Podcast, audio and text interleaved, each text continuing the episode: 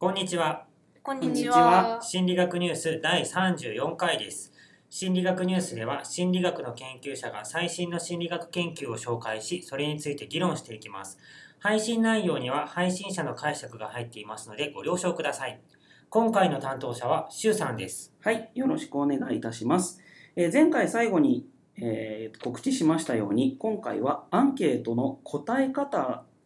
のパターンについてです。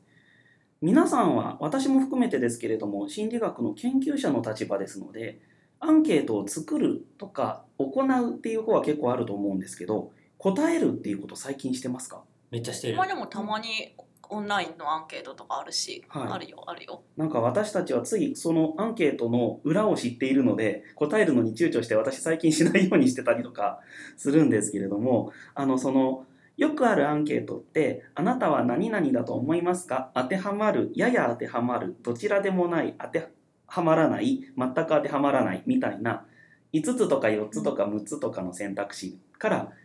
当てはまり具合を選ぶみたいなのが多いですよね。うんそういうようなえー、と答えの形式の、まあ、いわゆる多子選択式と呼ばれるようなあのアンケートについて人間は一般的にどうも答えやすい傾向があるらしいというようなことが言われている。というのは多分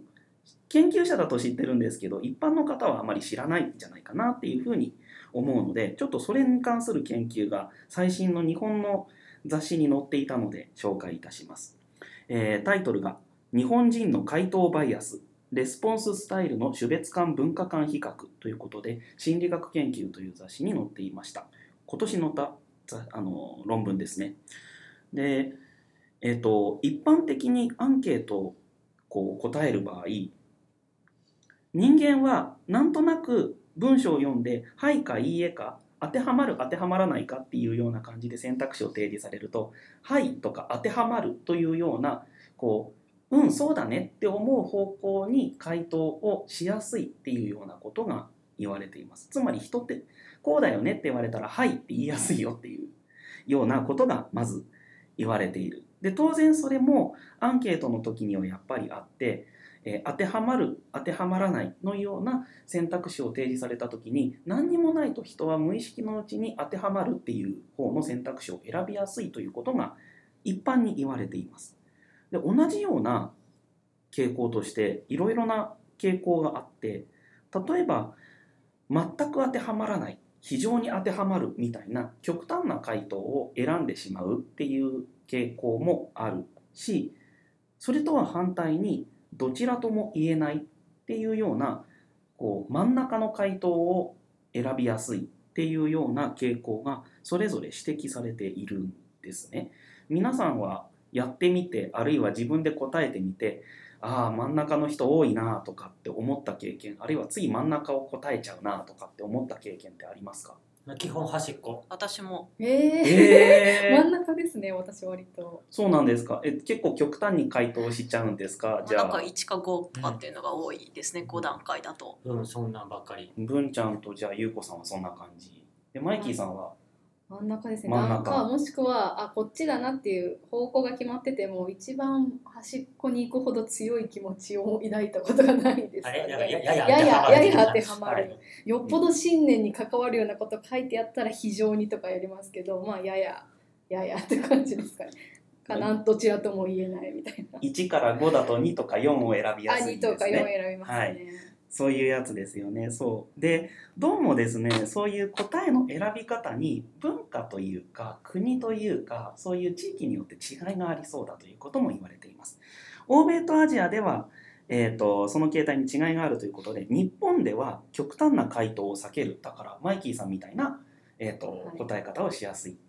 欧米では極端な回答を好みやすいという傾向がどうもあるらしいと。どうですか文ちゃん？うん、うんそうなんかな。海外に移住あの移住しますか？まあ、移住できるならね、ねしたいですね。はいハワイとかに。ハワイですか？ハワイいいですよ。そうか今回実は海外の人にもそれこう回答をしてもらって本当にそういう差が文化による差とかがあるのかっていうことを検討するためにアメリカのあの方でも研究やってるんですけど調査やってるんですけどそこの場所がハワイです最先取りしてしまった。先取りしてしまいましたね。ということであの方法に移りますが実際に日本人の大学生とハワイの大学生と韓国の大学生に対して同じ質問をしています。質問です。はい、ハワイって結構日系の人が多いですけど、そうなんです。まさしくその通り。なので、えっ、と、結構ですね、あの、いろんな方が混じっています。えっ、と、アメリカは日系が28%、ヨーロッパ系が15%、フィリピン系が11%で上位3グループ。以下はいずれも10名前後のハワイ系、中国系、韓国系と続いているという風になっていて、ハワイに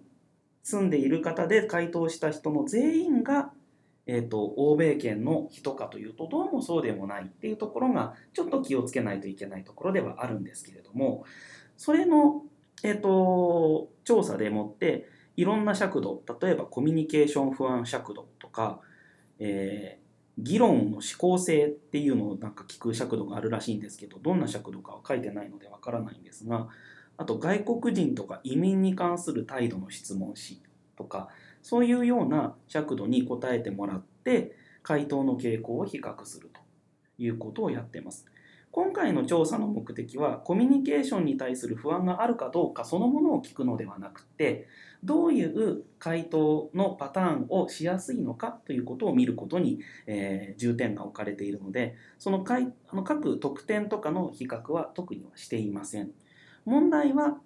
この日本人韓国人あるいはハワイに住んでいる大学生さんが、えー極端な回答をするのか中間の選択肢を選びやすいのかあるいは「はい」という選択肢を選びやすいのかっていうことに違いがあるかどうかを調べるということで、え分析をしています。でその結果どんなことが分かったかと言いますと日本人は「はい」と答える傾向と中間のどちらとも言えないというのを答える傾向は極端な回答を選ぶ傾向よりも高い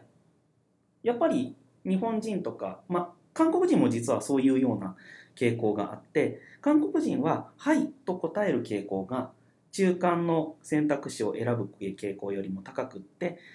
中間の選択肢を選ぶ傾向は極端な回答を選ぶ傾向よりも高いというようなそういう傾向があった。大まかに言うと日本人と韓国人は似ているという結果になっている。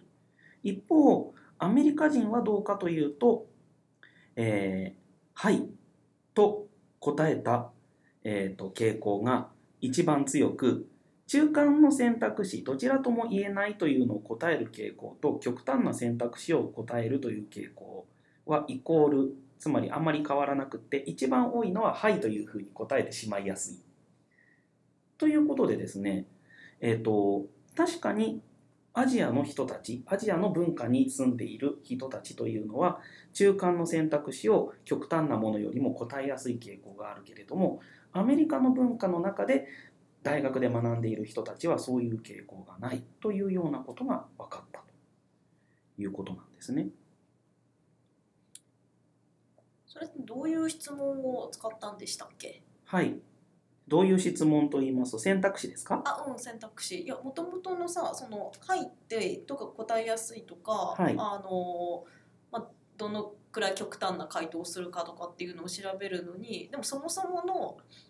性質？だから回答に対する偏りじゃなくて、もうはいその質問した内容例えば「あなたはどれくらい甘いものが好きですか?」みたいなはい。甘いものが好きって言った言ったって多分ハワイの人の方が日本とか韓国よりも甘いものが好きっていう好きかもしれないし韓国は多分日本よりも辛いものが好きだよねとかっていうようなそういうもともとの傾向の違いっていうのがそれ回答の偏りに加算されているからそういう結果になってるのかと、まあ、つまりそのはいもともとの傾向の違いとちゃんと区別できているのかっていうのが疑問なんですけど。はい。えっとですね、そこを多分この研究グループが使った手法では一応クリアしているんだろうと思うんですがそれを話すと構造方程式モデリングっていう ちょっと難しい統計法の話をしなければならないのでえっ、と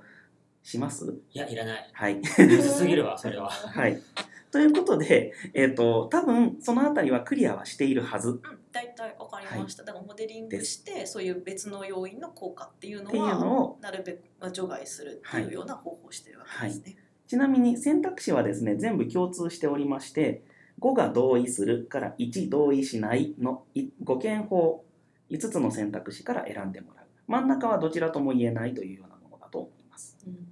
はい、うん。とそしてまあ一応あのもう一つあのの方向の分析もしておりまして「はい」という回答の、えっと傾向はアメリカ人の方が韓国や日本の大学生よりも高い。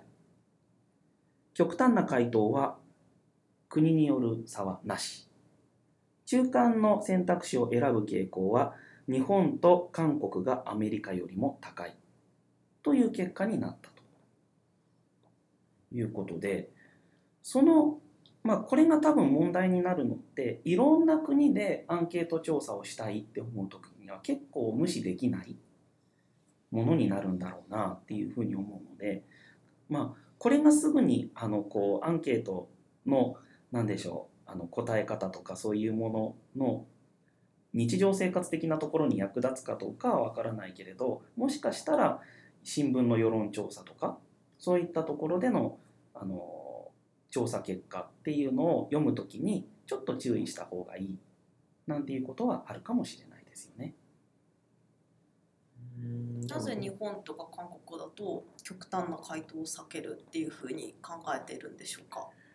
そうですよね。なんでなんでしょうね。っていうようなことが、この論文ではそういうふうに言われているというふうにしか、イントロダクション、あの最初のところでは、導入部分では触れていないので、なぜ日本とアメリカ、あるいはアジアと欧米とでそういう傾向に違いがあるのかわからない。重要だよね、だって私とか文ちゃん、うんあの極端な回答を好むタイプだから、うんなぜあうちら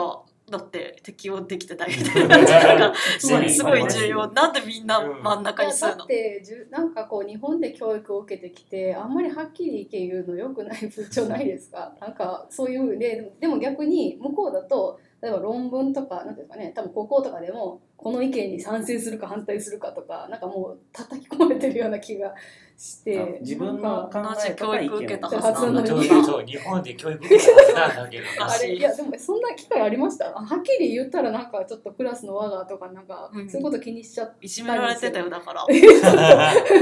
悲しい過去が明らかにそうそうそれを避けるためにとかうやむやっていうんですかね。よくないんでしょうけど日本人の曖昧さみたい A でも B でもないみたいうん。なとかもあるんですかね。結構はっきり言いたいけどね。これは嫌いだとかっつって。うん。でないとなんか分かってもらえないじゃん。や。嫌いなんだ好きなんだとか。ね。うん。日本人はなんとなくそういうところを言わなくても忖度してくれるでしょとかって思うからなんで出たすよね。流行語。流行語。忖度。もうでも流行じゃないのかな？分かんないね。え なるほど。ーはい。こんなところでしょうか。はい、えー心理学ニュースの Facebook ページがあります。心理学ニュースと Facebook で検索してみてください。質問やコメントなどがある方は Facebook のページからお願いします。次回の担当ははい俺がやりますね。えっ、と犬の話をしようと思ってます。はい。では今回はここまで。ありがとうございました。ありがとうございました。